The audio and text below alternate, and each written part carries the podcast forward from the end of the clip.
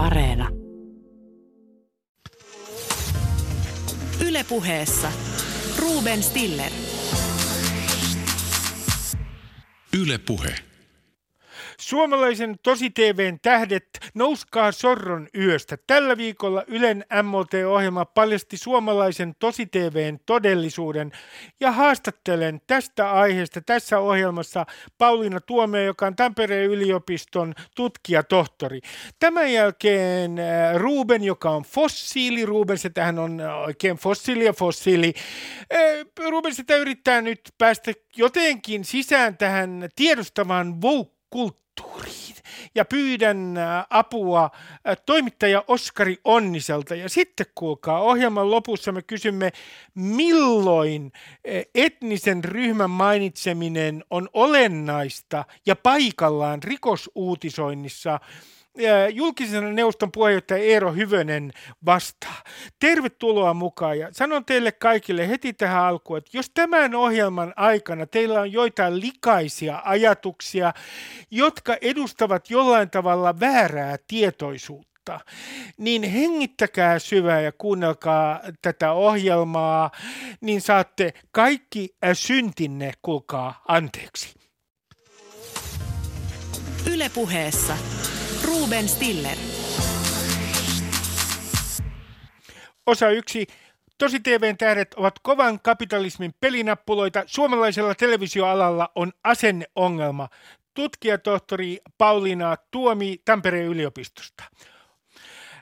MOT-ohjelma, Ylen MOT-ohjelma on paljastanut suomalaisen tosi-TVn todellisuuden. Osallistujasopimukset ovat jopa lainvastaisia.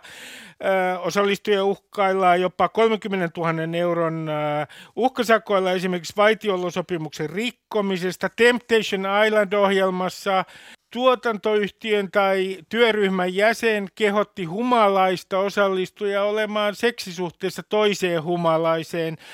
Mielenterveysongelmiin ei suhtauduta vakavasti, niihin suhtaudutaan jopa pintapuolisesti, jälkihoito on puutteellista ohjelman jälkeen ja niin edelleen ja niin edelleen. Pauliina Tuomi, äh, tutkija tohtori Tampereen yliopistosta, kun sanotaan, että nämä tosi TVn tähdet ja nämä osallistujat siis ovat itse vastuussa itsestään.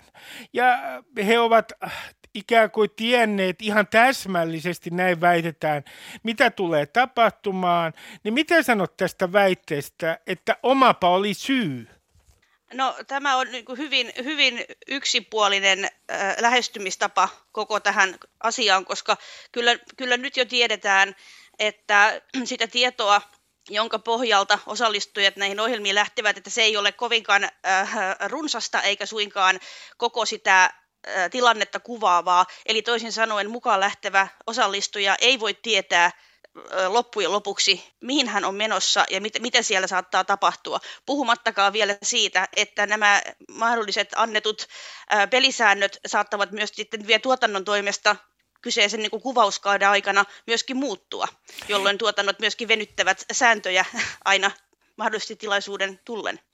Niin, ja sitten suomalaisessa tosi-TVssä perustilanne on valitettava usein se, että ollaan jossain suljetussa tilassa ja sitten juotetaan viinaa. Ja sitten katsotaan, mitä tap- tapahtuu.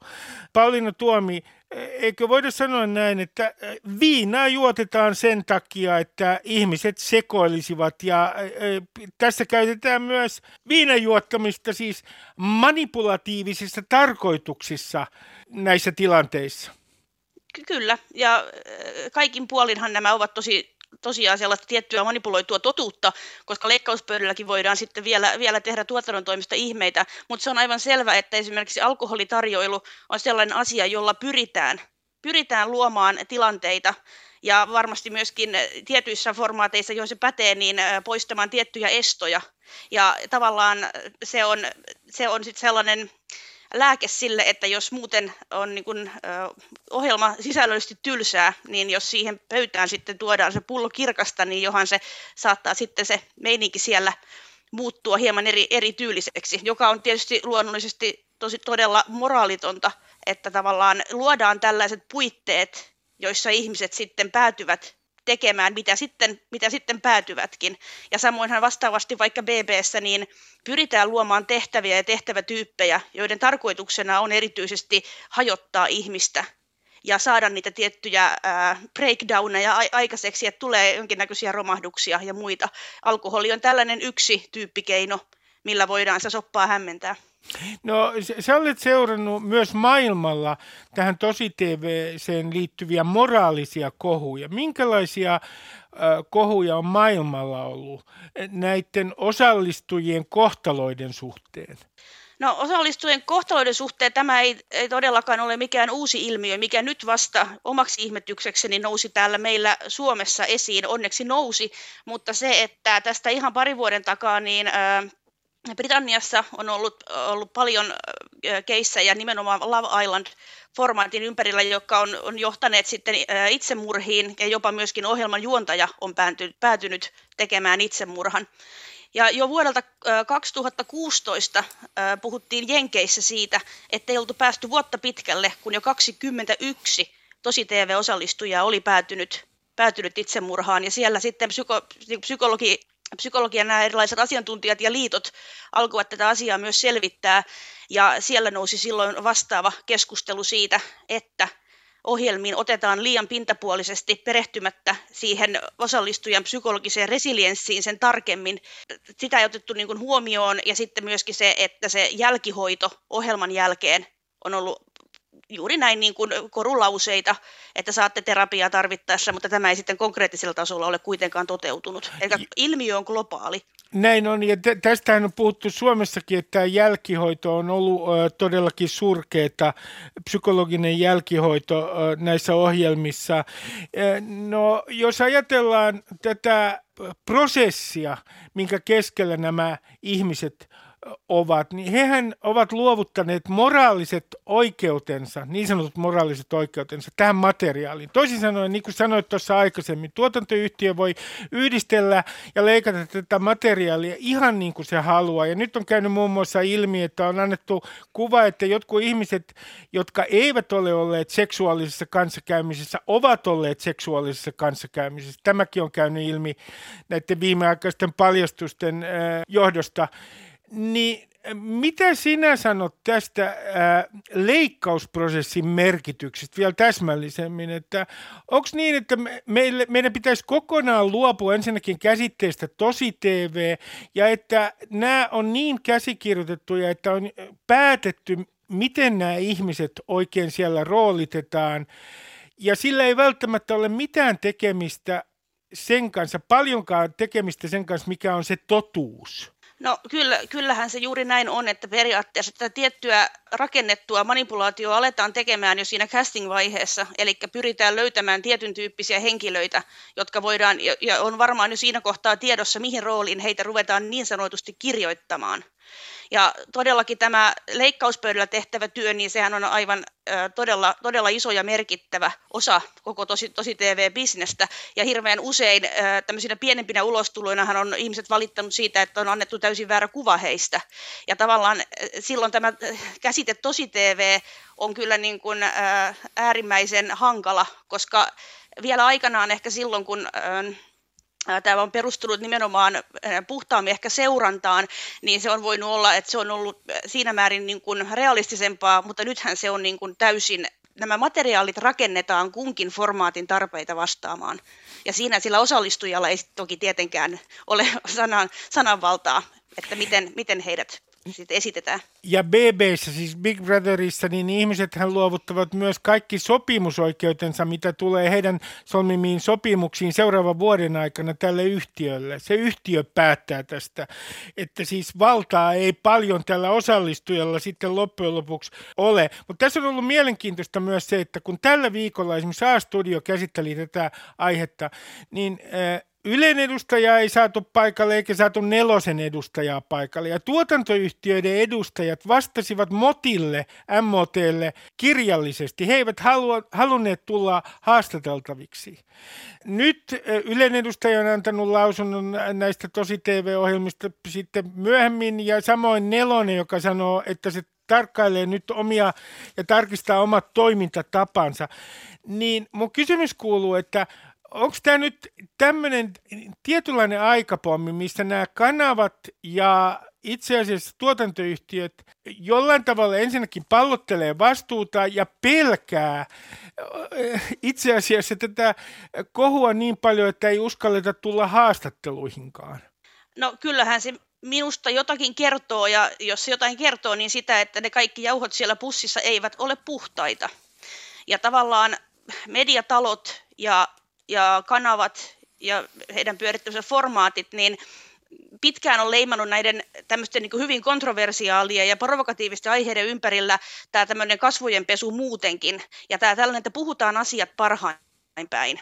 Ei oteta esimerkiksi kolmansia osapuolia vaikka sitten just akatemian tieteen puolelta kommentoimaan, vaan puhutaan oman, niin kuin, oman mediayhtiön sisällä asiat niin kuin ne parhain sitten heille, heille toimii. Ja nyt tämä nelosen ulostulo sitten sanoman kautta ja siitä, kuinka he aikovat tarkastella tätä asiaa, niin se kuulostaa vähän samalta kuin selviytyöt kohun ympärillä tuossa hetki sitten, että heillä on peiliin katsomisen paikka, miksi tietyt kommentit pääsivät. Että se on tavallaan sitten, kun tulee joku moka, niin sitten alkaa tämä tämän tyyppinen kommentointi ja asian parhaimpäin puhuminen, mutta se mikä tässä on mielenkiintoista on, että onko tällä nyt sitten oikeasti tällä nelosen tulevalla sisäisellä tutkinnalla niin jotain konkreettista merkitystä? Tuleeko se oikeasti näkymään? No Pauliina Tuomi, väitän sinulle nyt näin, että suomalaisella televisioalalla on suhteessa näihin tosi-TV-osallistujiin vakava asenneongelma, suoranainen kulttuuriongelma. Heitä käytetään kertakaikkiaan ihan materiaalina, heitä uhkaillaan uhkasakoilla, joista ei kuitenkaan ole tullut nämä tuotantoyhtiöt ei ole uskaltanut mennä oikeuteen, koska silloinhan paljastuisi, minkälaisia nämä sopimukset oikein on. Mun väite siis sulle on tämä, että tällä alalla on kulttuurillinen ongelma, asenneongelma, jossa on ä, tietty jengi käyttää näitä nuoria ihmisiä ihan häikäilemättä hyväksi. No kyllä, näin, näinhän tässä näyttää ollen niin toimittu. Ja se, että tosi TVn ympärillä ja tavallaan sen genren alla piileskely, että tämä tällainen, tällainen tietty salaperäisyys ja tämän tyyppinen kuuluu tähän, taikka sitten se, että tämä ei ole mitenkään niin vakavaa, kun tämä on tällaista hömppää ja viihdettä, vaan että sen sisällä voidaan tehdä siellä sumuverhon takana niin kuin lähes, lähes mitä tahansa. Ja se, että olen tätä nyt itse useamman vuoden tässä äh, ihmetellyt ja pyrkinyt tuomaan jollakin tasolla myös näkyviin ja hämmästellyt sitä, että tähän ei ole ennen, ennen reagoitu, koska tämä on kuitenkin nimenomaan iso ongelma. Ja tämä on niin kuin, niin kuin yhteiskunnallisella tasollakin iso ongelma, koska tuotannot ovat isoja koneistoja ne, ja, ja siinä maailmassa pyörii raha. Ja sitten tavallaan, ketä, ketä siinä ja kenen selkänahasta tämä raha sitten kääritään, niin tämä on todella todella ollut aikapommi ja nyt sen aika, mitä ilmeisemmin oli tulla, ainakin nyt tässä määrin sitten niin kuin. No tässä on mielenkiintoista tämä bisneslogiikka. Nämähän on hirvittävän halpoja, nämä te, tosi TV-osallistujat näille tuotantoyhtiöille ja kanaville. Se, siis halpa työvoimaa. Ja mun kysymys oikeastaan tässä suhteessa kuuluukin, että onko tässä niinku ihan pointtina tämä, että piti saada tälle alalle halpatyövoimaa, joka ei pysty puolustamaan oikeuksiaan. No kyllä, ja tosiaan niin kun oikeuksien puolustaminen näiden sopimusten jälkeen niin on, on käytännössä, käytännössä mahdotonta. Eli mä veikkaan, että tämäkin on niin kuin ilmiönä pikkuhiljaa tässä vuosien varrella niin kuin raadollistunut, ja siitä on tullut vielä enemmän ja enemmän bisnestä juuri tyyliin niin, että osallistuja ei ole yksilö, vaan on aina yksi lauma, joka laitetaan vaikka sitten suljettuun taloon ja sitten imetään, imetään kuiviin ja seuraava satsi otetaan sisään. Eli tavallaan halpatyövoima on sinällään ihan, ihan osuva termi, koska eivät he, eivät he tällä, tällä rikastu, mutta he kyllä sitten rikas, rikastuttavat ja toimivat työvoimana näille tuotannoille. Niin, kuinka moni ammattilainen kirjoittaisi alle sellaisen sopimuksen, jossa vaaditaan, että ihminen ei saa sanoa tuotannosta mitään negatiivista suunnilleen loppuelämänsä aikana. Aikaa ei edes määritellä. Toisin niin. sanoen, ei saa sanoa tuotannosta mitään negatiivista, eikä saa sanoa tuotantoon osallistuneista henkilöistä mitään negatiivista. Tämä on Temptation Islandin sopimuksesta lehtitietojen mukaan. Silloin kysymys kuuluu, että mitä nyt pitäisi tehdä? Yksi ehdotus, jonka tässä sinulle heitän, on se, että liikenneministeriön pitäisi tehdä tästä selvitys. Minkälaisia nämä sopimukset ovat ja mikä on tämän alan etiikka? Paikka, koska jos tämä nyt jää tähän itsesäätelyyn ja tästä ei tehdä riippumatonta selvitystä, niin sitten tämä peittely tulee jatkumaan. Kyllä, uskoisin näin, että asia tavallaan lakaistaan maton alle ja odotellaan, että, että kohu laantuu. Että ehdottomasti jotakin ehdottomasti tapaa, jotakin konkreettista tekemisen muotoa tämän ympärille, että, että siihen oikeasti puututtaisiin, eikä vaan niin, että siitä päästäisiin sillä, että lupaamme parantaa tapamme. No kun sitten katsotaan tätä vastuuta, niin sittenhän voidaan kysyä myös, että mikä on katsojien vastuu? Mitä sinä sanot katsojien vastuusta? Mehän pidämme näitä, katsojathan nimenomaan tuottavat lukuja ja he takaavat sen, että nämä ohjelmat jatkuu. Kyllä, kyllä se on, se on juuri näin ja ja omassa tutkimuksessani olen sitä monta kertaa pohtinut, että tuleeko nämä, nämä tämän tyyppiset sisällöt nyt jälleen kerran täytyy vielä mainita toki se, että tosi TV on sitten niin moneen, moneen eri lähtöön, että huvilasta ja huussista sohvaperunoihin ja sitten näihin, mutta se, että nimenomaan nämä tämmöiset raflaavat ja jopa niin kuin, äh, härskin äh, niin kuin törkeät ja sitten myöskin niin osallistuja kohtaa röyhkeät ohjelmat, niin tavallaan annetaanko ne meille niin kuin ylhäältä annettuna vai vastaavatko ne oikeasti niin kuin meidän yleisön tarpeeseen, että kyllähän katsoja ja kuluttaja voi myöskin äänestää silmillään, jos ei ihan jaloillaan, niin silmillään. Eli tois, toisin sanoen katsojalla on myös vastuu sille, että mitä, mitä, me, mitä me tuolta näemme. Ja se on ehkä jokaiselle sitten semmoinen niin itsetutkiskelun paikka, että, että miten, miten niin kuin tällaiseen viihdemuotoon tästä eteenpäin suhtautuu. Varsinkin jos nyt on niin, että ei ole tätä ehkä aiemmin tiedostanut, että mihin, mihin niin kuin tämä tämä viihteen muoto perustuu? No mitä uskot, että Suomessa tulee tapahtumaan, koska oma käsitykseni on se, että nyt tässä on itse asiassa paljastettu aikapommi. Kun viittasit siihen aikaisemmin, mitä maailmalla on tapahtunut, niin niin tuntuu siltä, että tässä ollaan menossa semmoista tilannetta kohti, jossa joku todella saattaa tehdä jotain itselleen. Tässähän on ollut kertomuksia siitä, kuinka ihmisillä on ollut myös itsetuhoisia ajatuksia tämän jälkeen, voimakkaita häpeän tunteita, terapian tarvetta, niin onko nyt niin, että jos jotain ei tehdä, niin, niin sitten me ollaan samassa pisteessä, missä ollaan oltu muun muassa Britanniassa jo aikaisemmin, että ihmiset todella käyttäytyvät itse tuhoisesti mahdollisesti mielenterveysongelmien vuoksi ja sitten aletaan keskustella siitä vastuusta. Kenellä oli vastuu tässä tapauksessa? No kyllä, siis eihän, e, emme me varmaan siinä mitenkään muista, muista maista poikkea, että jos ajatuksia on jo päässä pyörinyt, niin ajatuksista ei ole pitkä matka tekoon. Eli, eli toisin sanoen ehkä tämä on aikapommi myös, myös niin kuin siinä määrin, koska silloin kun tällainen ohjelma oikeasti tuottaa sen lopputuloksen, että elämä menee pilalle ja, ja kaikki mielenterveysongelmat, jotka siitä seuraavat, jos se johtaa, tämmöiseen, johtaa tällaiseen itsetuhoiseen käytökseen tai jopa sinne itsemurhaan, niin kyllähän siinä näiden paljastusten jälkeen tuotantoyhtiöillä on ihan selvästi se vastuun paikka ihan ehdottomasti ihan niin kuin osallistuen oman osuutensa ja osalta, mutta muutenkin. Pauliina Tuomi, kiitoksia paljon haastattelusta. Kiitos. Ylepuheessa Ruben Stiller. Osa kaksi. Ruben setä ei tajua tästä tiedostavasta Voukista yhtään mitään eikä mistään muustakaan, mutta pyysin apuun toimittajakriitikko Oskari Onnisen. Oskari Onninen, olen ajat sitten pudonnut ajan kyydistä ja katson 60, kohta 60-vuotiaana toimittajana tätä niin sanottua Vogue-ilmiötä, jossa nuorisomme tiedostaa. Voisitko määritellä mulle, mitä tämä Vogue-ilmiö sun mielestä oikein tarkoittaa? Mä voisin ehkä aloittaa sitä silleen taempaa, että mun ymmärtääkseni tämä on ollut alkujaan jo ihan vain sitä, että afrikkalais-amerikkalaiset teinit ovat kertoneet Amerikassa siitä, että olemme kiinnostuneet politiikasta sanomalla, että he ovat woke, ja mä en usko, että kukaan ehkä enää ainakaan Suomessakaan sanoisi itse, että minä olen woke. Mutta mun mielestä tämä niin kuin, äh, kulttuuri-ilmiö sillä on ehkä myös aika vähän tekemistä enää minkäänlaisen politiikan kanssa, että se on semmoista netissä olemista, jossa kiinnitetään todella innokkaasti huomiota kaikkiin löydettyihin vääryyksiin, ja se on tosi oleellista näiden vääryyksien kanssa, että ne vääryydet on, tapahtuu semmoisessa symboliympäristössä. Ja sitten sanotaan, että pitää kiinnittää huomiota rakenteisiin ja pitää puhua rakenteista, ja sitten samaan aikaan onnistutaan itse niin kuin sivuuttamaan rakenteet täysin.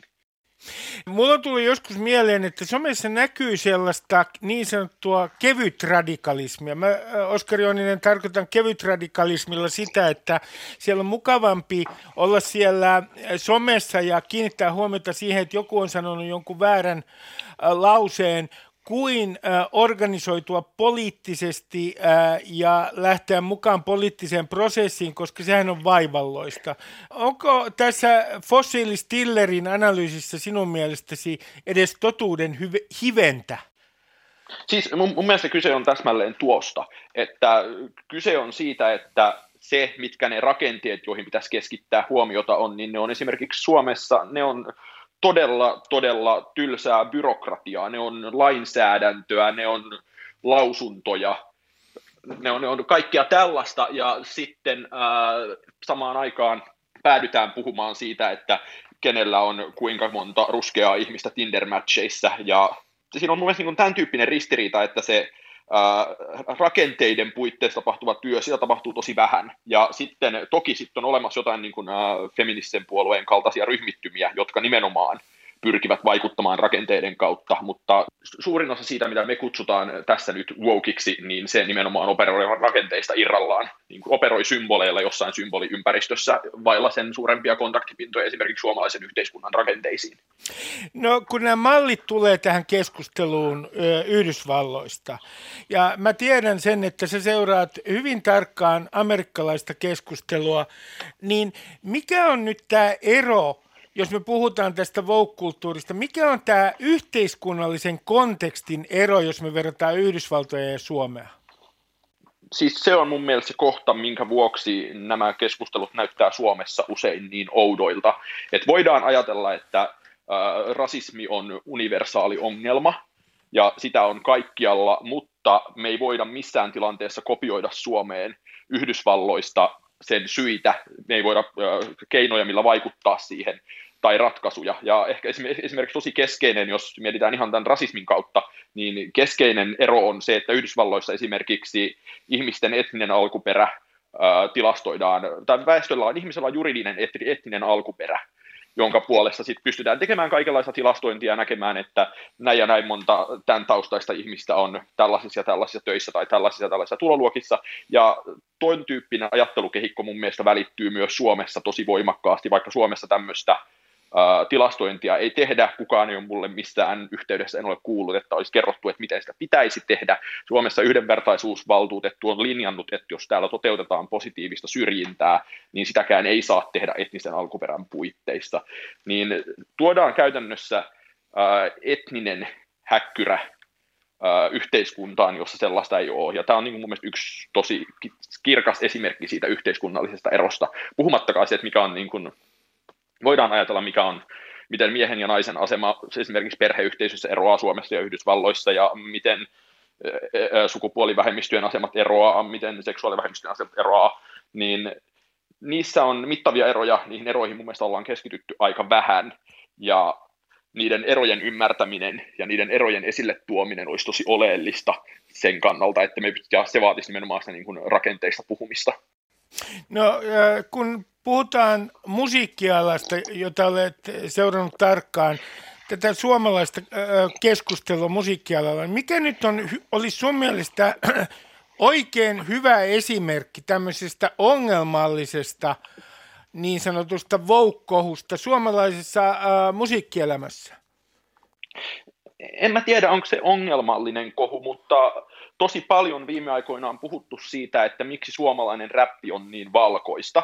Ja äh, mun mielestä niin ensimmäinen järkevä syy on se, että suomalaisesta ihmisdemografiasta varmaan suunnilleen 90 6 prossaa lienee valkoisia, mutta kun tätä ei tosiaan tilastoida, niin sitä ei tiedä.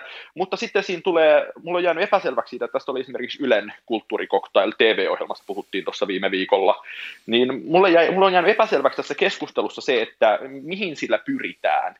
Että siinä Marian Abdulkarimia haastateltiin ja hänkin korosti taas sitä, että pitää puhua rakenteista. Ja sitten mulla on tullut vähän tässä pidemmällä aikavälillä näitä keskusteluja seuratessani sellainen olo, että sillä, että puhutaan rakenteista, tarkoitettaisiin oikeastaan sitä, että täytyisi uh, ujuttaa jonkinlaista positiivista diskriminaatiota yhteiskunnassa mahdollisimman monille alueille. Mutta tätä ei kuitenkaan kukaan sano ääneen, että on vaan tämä koodisana, että pitää puhua rakenteista. Ja se jää epäselväksi, että mitä se sitten tarkoittaa. Ja sitten toki niin kuin tässä Suomi-räpin valkoisuuskeskustelussa on tosi kummallista se, että se jotenkin, mä mä en ymmärrä, että mistä se tulee, koska se on niin kuin historiallisessa mielessä niin naurettava asia, että miksi me ei puhuta sit suomalaisen teknon valkoisuudesta, suomalaisen diskon valkoisuudesta, suomalaisen bluesin valkoisuudesta, suomalaisen rockin valkoisuudesta, että kyllä se on ollut niin kuin 50-60-lukua, joku on puhuttu siitä, että onko Elvis varastanut mustan kulttuurin ja pitäisikö hänen olla pahoillaan siitä ja mitä tällaista. Mä en niin kuin, se, on, se on tosi kummallinen systeemi, mutta siis operoi nimenomaan siinä symboliympäristössä, joka lilluu jossain omassa tyhjyydessään. No kun sit yleisesti puhutaan siitä, että juu juu, tämä on tullut tämä woke-kulttuuri ja nyt sillä on paljon paljon kannattajia. Vähän samaa hengenvetoon sanotaan, että punavihreät ovat kaikkialla. Oskari Onninen, minä en, ja se johtuu varmaan tästä minun iästänikin, mä en ole päässyt mihinkään selvyyteen, mikä tämän ilmiön todellinen... Ää, mittakaava on suomalaisessa yhteiskunnassa, siis äh, skaala. No, voiko se kertoa minulle, mikä on sun käsityksessä, kuinka laaja on tämä äh, woke-ilmiö? Missä ovat ne, keitä ovat ne woke-ihmiset? Kuinka paljon heitä on? No mun mielestä woke-ihmisiä on varmaan tosi vähän, koska kyllä suomalaisen Twitterin tai Instagramin saa 50 tai 100 ihmistä päivässä ihan täysin sekaisin, jonka jälkeen toimittajat tulee perässä. Mutta äh, mun mielestä sillä on kuitenkin ne ihmiset, jotka ovat äh, tällaista radikaalia internetissä toimivaa ideologiaa huutaneet, niin heillä on yllättävän paljon valtaa, mikä näkyy siinä, että millaisiin paikkoihin heitä kutsutaan kommentoimaan asiaa. Ja se näkyy myös sit vaikka semmoisessa, että meillä lukee hallitusohjelmassa intersektionaalisuus. Ja sinänsä hyvä, että lukee, mutta se mun mielestä kertoo siitä, että he ovat, että tällä pienellä porukalla on paljon valtaa, ja se he ovat mun mielestä olleet aika huonoja itse myöntämään tätä valtaansa, jossa he de facto ovat. No kun yksi näistä termeistä, joita tässä keskustelussa käytetään, on tietenkin rodullistaminen. Ja kuka nyt kieltäisi sen, että mitään rodullistamista ei ole esimerkiksi suhteessa mustiin tai tiettyihin ulkomaalaisryhmiin? Sehän on ihan selvää. Mutta mun kysymys kuuluu, että kun tehdään sitten tämmöinen, miksi mä kutsun, kutsuisin sitä vastarodullistaminen. Sanotaan, että meillä on hegemoninen valkoinen kulttuuri ja valkoiset kantavat itsessään tätä valkoista kulttuuria, joka on hegemonista ja use, sortavaa. Ja näin ollen heidän pitäisi niin kuin tiedostaa tämä ja sitten mennään ja tunnustetaan etuoikeudet oikein seremoniallisesti, joidenkin mielestä sen jälkeen on ilmeisesti kaikki hyvin. Niin mit, mitä sä sanot äh, tähän, että voiko valkoisia ollenkaan rodullistaa väärin? Mun mielestä äh, valkoisten rodullistaminen äh, tavallaan sotii sitä niin kuin tai sellaisen minä, minä näen rodullistamisen, mä näen nimenomaan, että se tapahtuu yksisuuntaisesti ja se tapahtuu kohti vähemmistöä. Ja siinä mielessä ää, mä en lähtisi puhumaan siitä, että valkoisia voi ylipäänsä rodullistaa, saati, että valkoisia voisi rodullistaa väärin, mutta meillä on tosi jännittäviä esimerkkejä, näitä toki enemmän Yhdysvalloissa, mutta näitä on sitten Suomeenkin sieltä pala palalta aina välillä tullut siitä, että millä tavoin esimerkiksi jotain valkoista kulttuuria lähdetään yleistämään, että tämä Robin DiAngelon paljon puhuttu White Fragility, eli valkoinen haurauskirja, esimerkiksi pohjaa täysin tällaiseen ajatteluun, ja sitten tämä uh, oli ollut tekemässä uh, Washington DC:ssä National Museum of African American History and Culture museolle tämmöistä niin kuin opasta siitä, että mikä kaikki on valkoista kulttuuria, niin äh, sitten siellä valkoiseksi kulttuuriksi D'Angelo johdolla on esimerkiksi esitetty se, että pysyy aikatauluissa ja se, että äh, asioiden esittäminen kirjallisesti, ja ne on täysin sellaisia äh, asioita, jotka todellakin niin kuin ympärikäännettäessä muuttuisi tosi rasistisen kuuloisiksi, ainakin mun mielestä. Ja vähän sama juttu se, että jos on niin kuin white fragility, valkoinen hauraus, niin se, että jos lähtisi tuolla tavalla yleistämään, ää, se, että, että jos joku puhuisi jostain vaikka ruskeasta raivosta jossain, niin sehän olisi aivan niin kuin, ää, kakkamyrsky tuulettimessa saman tien. Että siinä toimi, se ei toimi kahteen suuntaan, ja si, siinähän on toimimatta. Onko siis valkoisen haurauden tämän käsitteen idea se, että jos siis ää, ää, valkoinen suhtautuu ää, siihen, että häntä pidetään etuoikeutettuna, alkaa puolustautua, niin silloin hän paljastaa nimenomaan tämän valkoisen haurautensa. Ää, kyllä, ja samaan aikaan niin kun, sillähän ei ole, tai, tai se mun mielestä liittyy aika paljon siihen, että, ää, että tosi usein keskeinen osa tätä tämmöistä internet-tasa-arvo-jargonia on puhe siitä, että nämä asiat on niin vaikeita ja niin kuin etuoikeuksien tunnustaminen on kivuliasta ja sattuu ja tämä, että niin kuin rakenteiden ymmärtäminen on vaikeaa. Ja mua jotenkin tosi paljon häiritsee se, että miksi tämmöiset tosi yksinkertaiset asiat ollaan onnistuttu muuttamaan tällaiseksi rakettitieteeksi. Ja et, et jos ajatellaan, että meillä on Keuruun Teboililla ää, työttömät Matti, Jaakko ja Tapio, joista Tapio on työttömyytensä lisäksi veloissa ja sairas ja jäänyt juuri vaikka leskeksi, mistä on seurannut kaikenlaisia mielenterveysongelmia tämän niin kuin muun kroonisen sairauden lisäksi, niin tietenkin ne siellä Keuruun Teboililla nämä kolme ukkoa ymmärtävät, että Tapio on heistä huonoimmassa asemassa. Ja siinä meillä on niin kuin, äh, intersektionaalinen analyysi par excellence, että se on, ne on niin kuin asioita, jotka niin kuin lapset ja vanhukset kyllä ymmärtää, ja mä en siksi ymmärrä, että miksi ää, niistä on, niihin on tullut tällainen mytologinen asia ympärille, mutta mun veikkaus on, tai että, että jos ajatellaan, että menneessä maailmassa, eli siellä Ruben sinun maailmassasi ää, marksilaisuuteen liittyy tällainen ää, ää, marksilaisuuteen liittyy tällainen väärän tietoisuuden ajatus, että, että kyllä sitten kun ihmiset ymmärtävät, niin he muuttuvat ja he liittyvät tähän suureen sosialistiseen rintamaan, niin tässä on musta sama, että siinä vaiheessa, että monet tuntuvat ajattelevan niin, että siinä vaiheessa, kun ihminen woke herää ja tajuaa nämä rakenteet, niin hänestä tulee välittömästi jonkinlainen niin kuin antirasistinen aktivisti, ja niinhän ei tietenkään tapahdu. Ja samaan aikaan sitten niin päin, että siinä päädytään tosi herkästi aliarvioimaan ihmisiä tosi mittavissa määrin. Eli sun pointti on tämä, että kun puhutaan äh, esimerkiksi intersektionaalisuudesta, toisin sanoen, jos mä nyt vähän vedän tässä mutkia suoriksi siitä, että ei oteta huomioon ainoastaan etnistä ryhmää, vaan myös luokka-asemaa. Toisin sanoen tämä sorto voi olla moniulotteista. Niin, mm. niin tämä intersektionaalisuuskeskustelu, niin tässä on se pointti, että se on e, itse asiassa niin kuin aika mystifioivaa. Siitä tehdään siis, siitä halutaan nimenomaan mystifioida jollain tavalla, että tämä sorto on kauhean monimutkainen juttu. Niin, tai ainakin siitä on tehty, se on nostettu jotenkin jalustalle siihen nähden, miten yksinkertainen ja toimiva hirveän monessa asiassa tämä kehikko on. Ja se, että niin kun todella vilpittömästi toivon mahdollisimman intersektionaalista sosiaalipolitiikkaa Suomeen, koska sitä kautta me pystytään löytämään kaikenlaisia eri ihmisryhmiä, jotka on eriarvoisessa asemassa, ja niiden ihmisryhmien ei tarvitse olla minkäänlaisia vähemmistöjä silloin.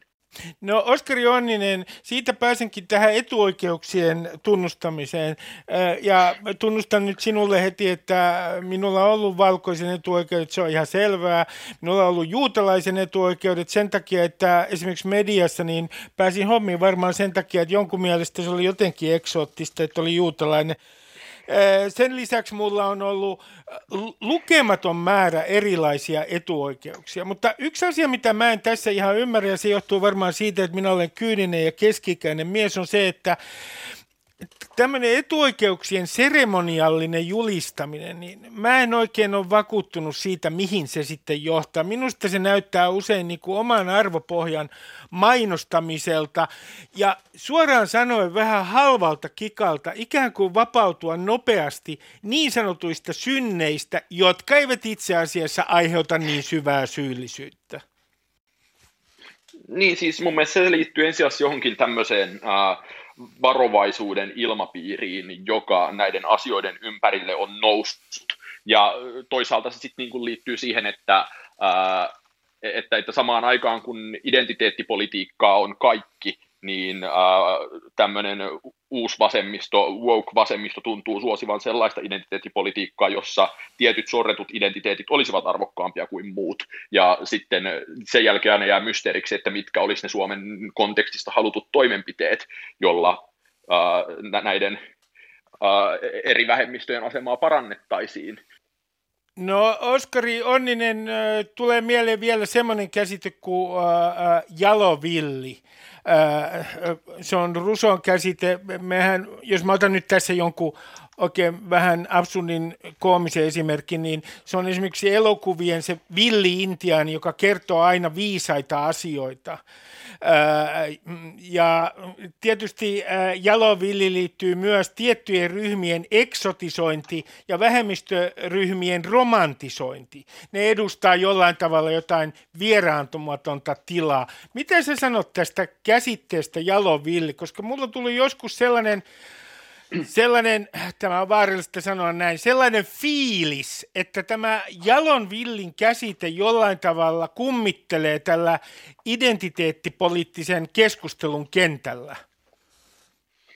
Mun mielestä se myös kummittelee, mä en muista, että mä olisin kuullut, että se olisi jollain tapaa liitetty tähän aiemmin suoraan, mutta kyllä mä näen sen analogian tosi selvänä, että, ja mun mielestä nyt on aika sama asia, mitä mä sanoin itse tuossa äsken, että että jos ajatellaan sitä identiteettipolitiikan mallia, mitä uusi vasemmisto suosii, niin esimerkiksi tämmöinen ranskalaisfilosofi kuin Laurent Dubriol on ajatellut sen lähtökohdaksi sen, että toiset identiteetit tosiaan on parempia ja moraalisesti korkeammalla ja suuremman avun ja huomioon tarve, tarpeessa kuin toiset identiteetit. Ja sitten kun tämä yhdistetään siihen, että historiallisesti on ollut selvää, että eliitti ottaa tosi nopeasti kaikenlaiset uudet tasa-arvohapatukset ja tasa-arvoajatukset. Osaksi ajatuspiiriään ja omikseen, niin sitten se myös tosi tehokkaasti syö pois sen semmoisen usein näihin liitettävän uhriaseman, joka sitten kuitenkin pysyy, että sitä voi käyttää tätä niin kuin, eliitin ja kulttuurieliitin asennetta hyödykseen tosi helposti, mutta jolloin samaan aikaan sä oot jotenkin äärimmäisen etuoikeutettu, mutta sä pystyt kuitenkin pitämään itse kiinni jonkinlaisesta uhristatuksesta, joka näitä etuoikeuksia tuo. Ja se on musta hyvin kompleksinen valtarakenne, ja jos näistä rakenteista halutaan puhua, niin mun mielestä esimerkiksi tämän rakenteen miettimistä kannattaisi pyrkiä avaamaan. Oskari Onninen, kiitoksia haastattelusta. Kiitos vain. Ylepuheessa Ruben Stiller. Ylepuhe. Osa kolme. Milloin etnisen ryhmän mainitseminen on aiheellista rikosuutisissa? Julkisen neuvoston puheenjohtaja Eero Hyvönen.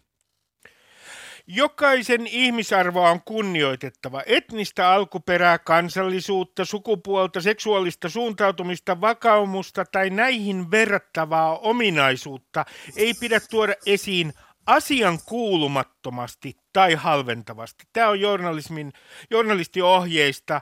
Eero Hyvinen, sä oot äh, julkisen neuvoston puheenjohtaja ja tasaisen väliajan keskustellaan siitä, että miten esimerkiksi etninen äh, alkuperä pitäisi tuoda esiin rikosuutisissa ja milloin sitä ei pidä tuoda esiin.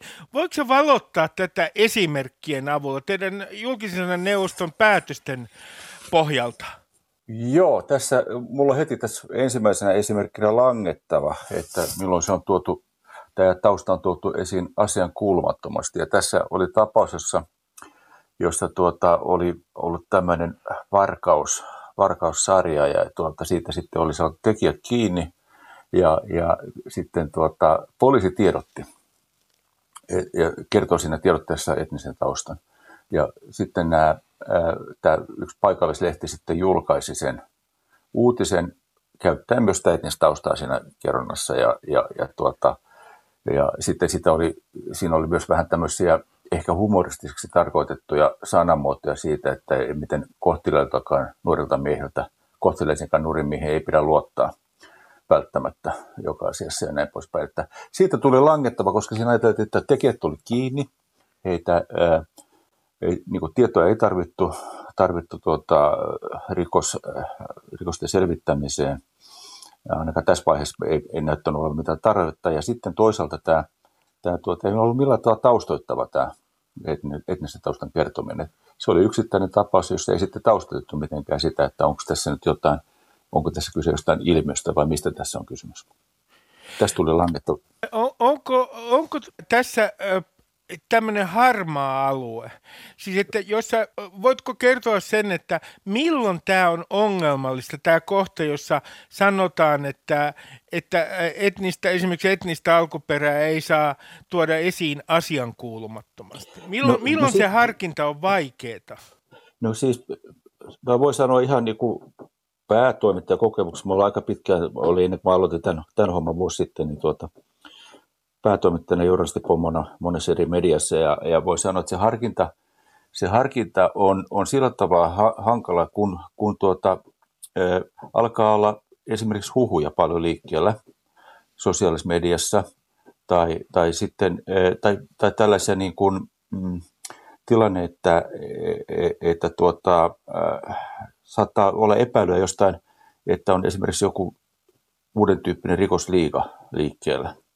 Ja, ja sitten kun sitä lähdetään selvittämään, niin, niin tuntuu, että siinä on aika paljon niin perusteet lähteä kertomaan sitä avaamaan sitä ilmiötä. Ja, mun, ja mä olen edelleen sitä mieltä, että se, tämmöisessä tilanteessa varmasti on, on niin hyvä tappaa huhuja, hyvä kertoa, hyvä vastustaa huhujen syntymistä myös tiedolla ja erityisesti tiedolla. Ja, ja sitten tuota, tässä kuitenkin seuraa sitten semmoisia ongelmia, että entäs sitten seuraavat teot, jotka, jotka jos ei välttämättä tiedetä, että ne on samankaltaisia, mutta liittyykö se tähän vai ei. Ja tässä aina herää se semmoinen, niin kuin, että no miten mä nyt sitten jatkan tästä eteenpäin. Että ruvetaanko nyt joka ikinen kerta kertomaan, että onko tämä tyyppi rikoksi nyt sitten, onko täällä joku yhte, yhteys johonkin e-, etniseen ryhmään vai ei. Ja, ja tuota, sekin alkaa mennä aika kummalliseksi, jos sitten ruvetaan erikseen sitten vielä kertomaan. Joo, tällä kertaa nyt oli sitten Suomessa syntyneitä, joilla ei ole mitään maahanmuuttajataustaa. Se, sekin menee kummalliseksi. Se, se, ehkä viisas ratkaisu voisi olla se, että, että, tuota, että joo, ilmiöihin pitää pureutua näin poispäin, mutta joka ikinen teko, jos siitä ei todellakaan tiedetä, niin sitten on hyvä aika jo aina niin kuin tehdä aika tuoreeltaan niin kuin katsaus ja siihen, että miten tämä kyseinen ilmiö oikeasti on nyt sitten kehittynyt, mihin suuntaan se on kehittynyt. No kun äh, tässä on äh, paljon mielenkiintoisia ongelmia. Mä otan sulle nyt, otetaan vähän huumorilla tällainen esimerkki. Otan sen itsestäni. Oletetaan nyt, että Ruben Stiller on mm, kavaltanut yleisradiolta 900 330 euroa. Ja ilmoitan nyt työpaikalleni, että en ole kavaltanut työpaikalta 900 330 euroa. Tämä on täysin fiktiivinen esimerkki. Ja sitten lehdessä lukee, että juutalaistaustainen Ruben Stiller on kavaltanut yleisöiltä 900 330 euroa, niin onko tämä asiaan kuulumatonta etnisen taustan esille tuomista? No ei, ei toi, no sun uutisrivistä kertonut mitään syytä, miksi se pitäisi tuoda esiin. to, tuolla, tavalla, tuolla tavalla, jos ei siinä ole mitään muuta kuin toi, niin kuulostaa mun korvi hyvin asian kuulumattomalta.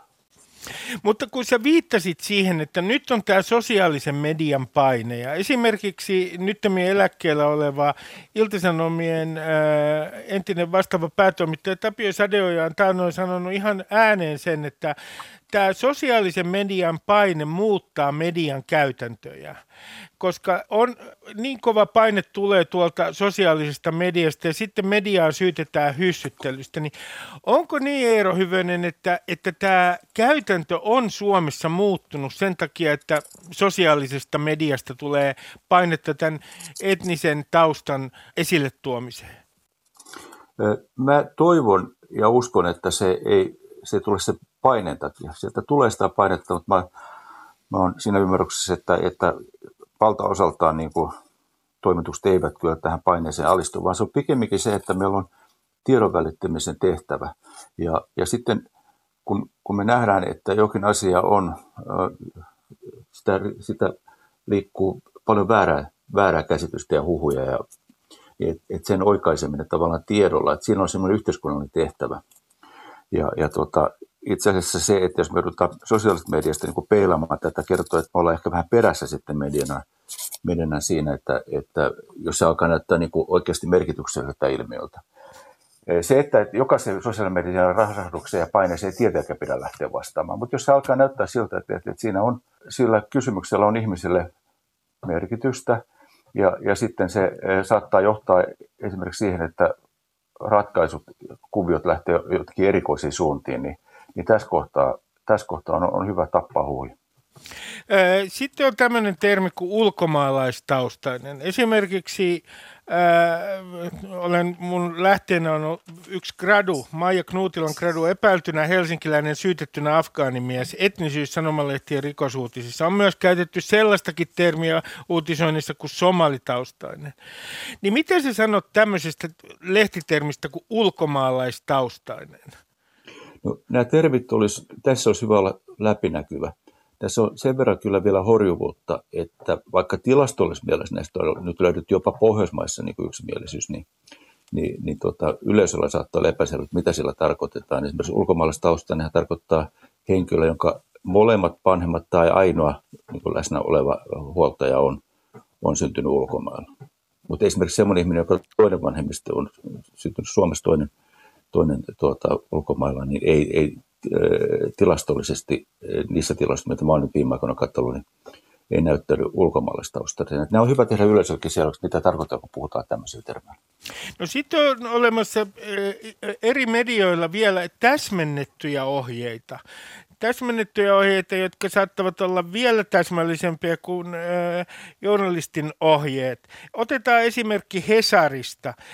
Sie, Hesarin ohjeet kertoo, että ei pidä tuoda esiin siis äh, esimerkiksi etnistä taustaa tarpeettomasti tarkoitettua ihmisryhmää leimaten. Toisin sanoen, journalistilla on niin vastuu tämän perusteella tietenkin siitä, että tätä ihmisryhmää ei leimata. Mutta Eero Hyvönen, julkisen neuvoston puheenjohtaja, tähän on suuri keskustelu.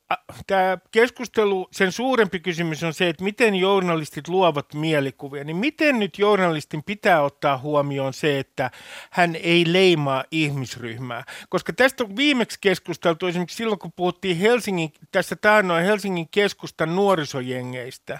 Ja miten tuodaan esiin se, että siellä on kenties maahanmuuttajia joukossa. Viimeksi tämä keskustelu liittyi tähän, niin mi- miten se pitää nyt ottaa huomioon, tämä leimaaminen? Joo, se, se on äärettömän tärkeää, jos itse kunkin aina miettiä tätä, tätä ettei, ettei lähde leimaamaan. Mutta toisaalta sitten se, mä en usko, että tämä le, leimauskysymys, että sitä kannattaa typistää pelkästään rikosuutisointiin, koska se on paljon laajempi. Mm. Ja toisaalta kun me ollaan rikosuutisia, me tiedetään, että, että näissä keskustengissä on maahanmuuttajataustaisia ja, ja, ja, ja tietyn tyyppisissä rikoksissa yliedustettuina, johon löytyy myös selityksiä sille, mutta ei kaikkia niin selitä pelkästään niin nämä sosiaalidemokraattiset tekijät. Niin, niin, tuota, niin kyllähän niitä pitää pystyä käsittelemään. Mutta se, mistä toimituksessa pitäisi puhua, ja, ja varmasti puhutaankin nykyään aika lailla, niin on se, että miten saataisiin etniset, erilaiset etniset taustasta tulevat ihmiset osaksi koko sitä journalismia sillä tavalla, että he edustavat lähinnä siellä luontevasti itseään, eivätkä aina niin kuin ole jonkun erityisryhmän niin kuin edustajana, vaan osana tätä yhteiskuntaa ihan niin kuin kaikki muutkin, että toimitukset pitäisi olla niin kuin aika hyvät verkostot ja ne verkostohan syntyy vielä paremmin, jos, jos toimituksessa edustettuna erilaisista etnisistä taustasta tulevia ihmisiä. No sitten on tämä kysymys Suomen ja Ruotsin erosta. Ja mä en nyt sano, että mun otos on tässä edustava, mutta mä luen säännöllisesti äh, ruotsalaisia, äh, äh, ruotsalaista mediaa. Ja jos otetaan esimerkiksi esimerkiksi tämä jengiväkivalta, joka on siellä suuri keskustelun aihe, niin ruotsalainen media ei tuo millään tavalla yleensä esiin – näiden jengien etnistä taustaa. Se on vain jengiväkivalta. Ja siellä käytäntö näyttää olevan paljon tiukempi kuin Suomessa. Miten sä sanot tästä Suomen ja Ruotsin erosta? Joo, mullakin on semmoinen tuntuma, että siinä on eroja. Ja tota, kun mä tuon, ää, Ruotsin, Ruotsissa ei ole, siellä on myös niin kuin medianeuvosto, jossa tota, jolla on tämä itsesääntelytehtävä. Pikkasen eri rooli kuin meillä, mutta tota, mä olen sikäläisen niin kuin, nyt just eläköityneen mediaombudsmanin Ulla Sigvardssonin kanssa niin tota, käynyt joskus vähän keskustelukin tästä, niin heillä, heillä on tuota, heillä, heillä tosiaan niin kuin, he lähtevät siitä, että, että, että, että kun kaikki ihmiset ovat, ovat niin kuin, sa, sama, samankaltaisia tietyssä määrin ja samanarvoisia, niin, niin, tota, niin, niin tämä etnisen taustan tuomiseen pitäisi olla aika, aika kova kynnys. Mutta siellä on kuitenkin tuotu myös sitä esiin. Esimerkiksi tämä Ikea-puukottaja, jos se turvapaikanhakija tuota, puukotti kaksi ihmistä ikämyymälässä Ruotsissa, niin tässä tapauksessa esimerkiksi tuotiin sitä esiin. Mutta se on totta, että tässä jenkiväkivaltatapauksessa ei, ei ole tuotu ö, näissä, joita on jo, jo, nämä ampumiset ja, ja tuota, murhat julkisilla paikoilla, jotka usein liittyy tähän jengin keskinäiseen välinselvittelyyn, jossa on sitten, jossa on sitten ö, todella paljon selvittämättömiä rikoksia, niin, niin, tota, niin tässä, tässä tota, ei, ei, ei niin kuin munkaan havaintojen mukaan korostetusti tuotu esiin. Kiinnostavaa on, enkä nyt väitä, että, että tämä on, on tuota, tällä, tällä selitettävissä, mutta kiinnostavaa on se, että Ruotsissa uutismedia, luottam, yleisön luottamus uutismedia on huomattavasti matalammalla tasolla kuin Suomessa. Ah, tämä on, tämä on hyvin mielenkiintoista. Eh, mistä luulet tämän johtuvan? No tota, si, siinä, on paljon, siinä, on, siinä on paljon muita, muitakin tekijöitä, mutta mä tarkoitan vain, että meillä ehkä on ollut enemmän semmoinen niin kuin, kuitenkin niin kuin, äh, vähän töykeämpi tapa suhtautua toisiimme ja kaikkiin kysymyksiin, että mennään aika, ei, ei ole ehkä sieltä niin, niin tota, hienotunteisia ja peitteleviä kaikessa u- uutisoinnissa. Että se saattaa olla yksi, mutta mä luulen, että siellä on paljon isompi tekijä on Ruotsissa kuitenkin se, että, että siellä on ollut tämä, kun se on blokkipolitiikka, niin kuin tiedät, niin myös mediassa on jopa kulttuuritoimituksen, Aftonbladetin kulttuuritoimituksen päällikkö – on, kirjoittaa poliittisesti kantaottavia juttuja ja hyökkää kilpaileva iltapäivälehtiä vastaan poliittisella perusteella ja näin poispäin. Se on, se, on, se on yllättävän paljon enemmän sitten mun havaintojen mukaan, eikä nyt väitä, että on mikään tieteellinen tutus, mun havaintojen mukaan se on yllättävän paljon enemmän niin kuin tällaista ää, kahtiajakaisen vasta, niin kuin poliittista vastakkainasettelua. Meillä, meillä taas kun on haettu kompromisseja ja konsensusta niin, tuota, niin tylsää kuin se onkin, niin ehkä se on tässä kohtaa ihan hyvä. Sitten puhutaan tilastoista. Kun teille tulee julkisen neuvoston näitä keissejä, niin kuinka paljon teille nyt tulee keissejä esimerkiksi siitä, että, että etninen ryhmä on jotenkin asiaan kuulumattomasti tuotu esiin journalismissa? No sen verran, kun mä oon tässä nyt reilu vuoden ehtinyt olla, niin, niin voi sanoa, että se on – se ei ole, kärki, se ei ole kärkipäässä nyt näissä, näissä kantelusyissä.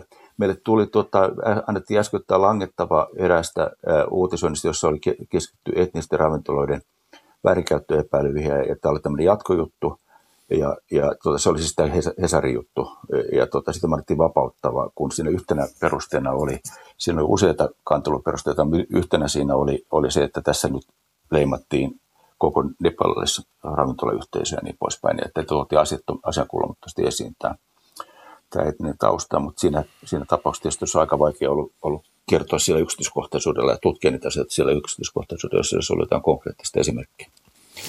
Eh, no, jos ajatellaan teidän kaikkia juttuja, jotka teille tulee, niin mikä nyt on yleisin äh, valituksen aihe äh, julkisen sanan neuvostolla? Minkä tyyppinen juttu?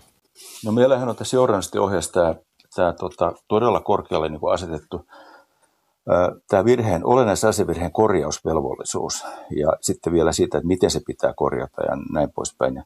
Niin, niin tästä, eli journalistiohjelma kohdalla 20, niin se on, se on, se on yleisösyy kannella. Ja, ja nyt tässä korona-aikana, niin viime vuoden lopulta, niin tämä alkuvuosi, niin, niin näissä on hyvin usein mukana myös joku, joku kytkentä koronauutisointiin. Niin jos me katsotaan nyt tulevaisuutta, niin, niin äh, mihin suuntaan, jos puhutaan etnisen ryhmän esille tuomisesta ja esimerkiksi rikosjournalismista, niin äh, mitä sä ajattelet tästä tulevaisuudesta? Siis, että mihin suuntaan journalismin käytäntö on Suomessa menossa? tässä, tässä mä luulen, että, että tässä pikkuhiljaa ää, tota, tässä alkaa vaikuttaa, että Suomi on muuttunut ja muuttuu. Ja, ja, ja tämä tuota, toivottavasti tarkoittaa myös sit sitä, että, että, että päästään yhdessä paremmin ratkoa erilaisia ongelmatilanteita tiedon avulla. Mutta mulla ei ole kyllä mitään hyvää arvosta, mihin tässä mennään. Tässä on niin paljon erilaisia muutosvoimia. Me voitaisiin jutella siitä ihan erikseen joskus. Eero Hyvenen vielä lopuksi että kun katsotaan tätä ää, tilannetta ja, ja viime kädessähän tämä koko tilanne tavalla tai toisella, suoraan tai epäsuorasti, liittyy myös tietysti perussuomalaisten nousuun. Ja siihen skeptisyyteen, mikä näissä piireissä on niin sanottua valtamediaa kohtaan. Niin jos me katsotaan Suomessa tätä luottamusta mediaa yleisesti ja verrataan sitä muuhun Eurooppaan, niin onko nyt niin, että Suomessa kuitenkin tämä luottamus mediaan on Euroopassa ihan poikkeuksellisen korkealla tasolla? No, kun puhutaan uutismediasta, niin sitä on sitten on tuo Oxfordin yliopistoyhteydessä oleva Reuters-instituutti selvittänyt tota, erittäin laajasti niin kansainvälisesti niin, niin vuodesta 15, 2015 alkaen Suomi on koko ajan ollut siellä kärjessä. Suomekin, Suomessakin se luottamus on, on hiipunut ja se on selvästi niin kuin heikentynyt vuoteen 2015 verrattuna. Mutta sitten kun on kysytty, että mitä on tapahtunut sille luottamukselle, jota koet juuri sitä mediaa kohtaa, jota itse käytät, niin se on se on huomattavasti vähäisempää se muutos. Se on, se on vähemmän sahattu edestakaisin, mutta se on melko tarkalleen, niin kuin, jos katsotaan sitä käyrää, niin se on melko tarkalleen tasainen viiva. Eero, ei, Hyve... ei ole romahtanut. Eero Hyvenen, julkisen neuvoston puheenjohtaja, kiitoksia paljon haastattelusta. Kiitos. Ylepuheessa Ruben Stiller. Ja tähän ohjelman loppuun tietysti twiitti, jota en ole lähettänyt. Tällä kertaa omistan sen suursuomalaisille. Hyvät suursuomalaiset, toisin sanoen te, jotka haluatte kaataa EUn elvytyspaketin. Oletteko katsoneet kart kohtaa. Näettekö tämän pienen täplän täällä pohjoisessa, jonka nimi on Suomi? Miettikää nyt vielä kerran, ennen kuin yritätte saattaa koko EUn kaaukseen kansallisen uhonne nimissä. Minne järki on häipynyt tästä maasta? Kysyn tänä perjantaina. Ylepuheessa Ruben Stiller.